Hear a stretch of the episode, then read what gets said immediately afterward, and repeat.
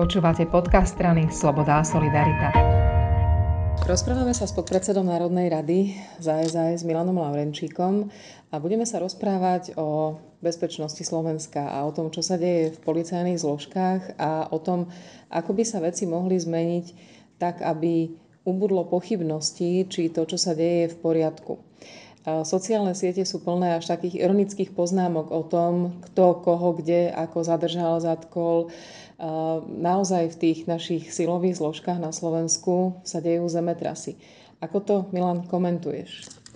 Tak situácia v NAKA a teraz aj v inšpekčnej, v úrade inšpekčnej služby je, je naozaj e, neprehľadná, zložitá, pretože dennodenne e, počúvame v správach, že zatkli takého predstaviteľa, onakého predstaviteľa. E, myslím si, že teraz je ten moment, taký inicializačný moment, kedy by sme sa ozaj mali začať e, zaoberať myšlienkou, ako nejak e, ináč nastaviť fungovanie týchto služieb a ako ich e, zreorganizovať. Je to vec, o ktorej sa hovorilo už skôr. Za bývalých vlád to nebolo možné. Hoci tie návrhy tu samozrejme boli. Táto vláda zatiaľ ešte nemala čas to urobiť, ale asi najviac závisí od ministra. Áno, samozrejme, je to vec rezortného ministra a ministra vnútra.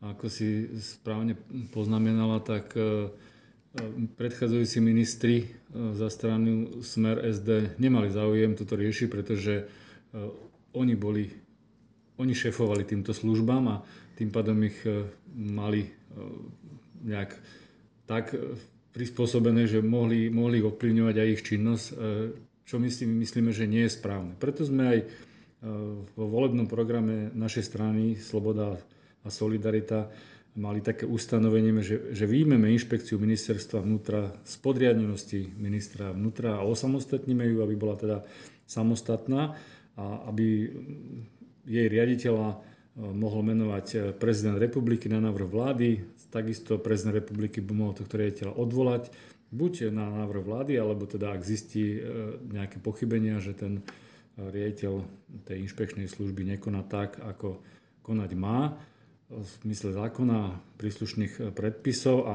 ešte sme tam mali aj takú vec, že tá inšpekčná služba alebo ten úrad inšpekčnej služby by mal kontrolovať nielen policajtov, finančnú správu a ZVS, ale všetky ozbrojené zložky, takže aj armádu a ostatné ozbrojené zložky, ktoré e, by spadali pod e, jej činnosť. Ide to vyloženie o tú kontrolnú činnosť, pretože my hovoríme na druhej strane, že napríklad šéfa NAKA si má minister vnútra vybrať, alebo má na to mať nejaký vplyv, pretože to má byť človek, ktorému dôveruje. A keď minister šéfuje rezortu, tak sa potrebuje oprieť o ľudí, ktorí vedú také tie silové a dôležité zložky. Čiže naozaj tu ide o tú kontrolnú funkciu?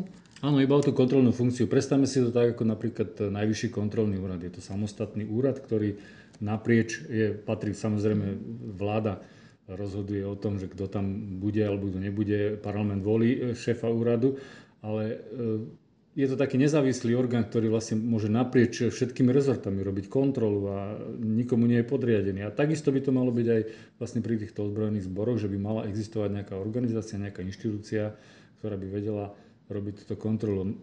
Myslím si, že je aj e, taká, taký čas vhodný teraz, e, pretože aj ostatní partnery koalície e, rozmýšľali podobne a do programu vyhlásenia vlády sa vlastne dostalo ustanovenie, že vláda Slovenskej republiky prehodnotí postavenie a činnosť úradu inšpekčnej služby a na základe výsledkov nejakej analýzy legislatívnych opatrení zabezpečí jej väčšiu nezávislosť a efektivitu. A teraz je vlastne ten moment, keď vidíme, čo sa deje, keď e, máme vo väzbe e, riaditeľa e, úradu inšpečnej služby, že ozaj by sme s tým mali niečo začať robiť.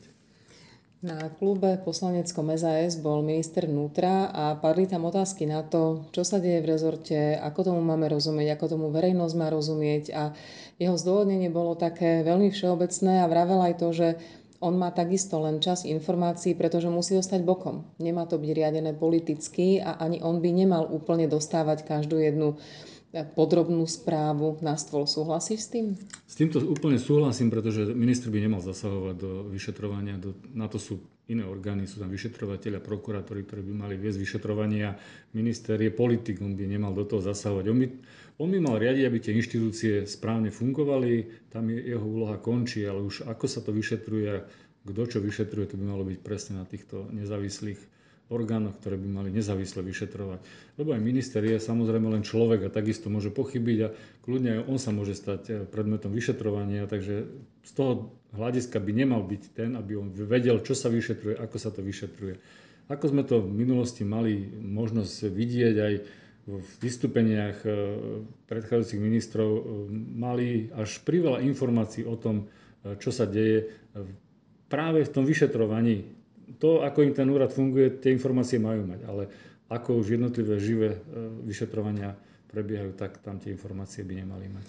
Ukončíme to tým, e, minister Roman Mikulec má, zdá sa, po tom, čo ho parlament podržal dôveru aj strany SAS. E, nie je to ale Biankošek, aj ďalej do budúcnosti, keď prídu nejaké pochybnosti, budeme sa pýtať. Samozrejme, to sme mu nedali, akože, že môže si už robiť teraz, čo chce. V podstate teraz obstal v tej skúške, bol na našom klube, vysvetlil, aká je situácia. Tá situácia je tam veľmi zložitá v tej náke, aj teda v týchto, v týchto e, ozbrojených, ozbrojených zložkách.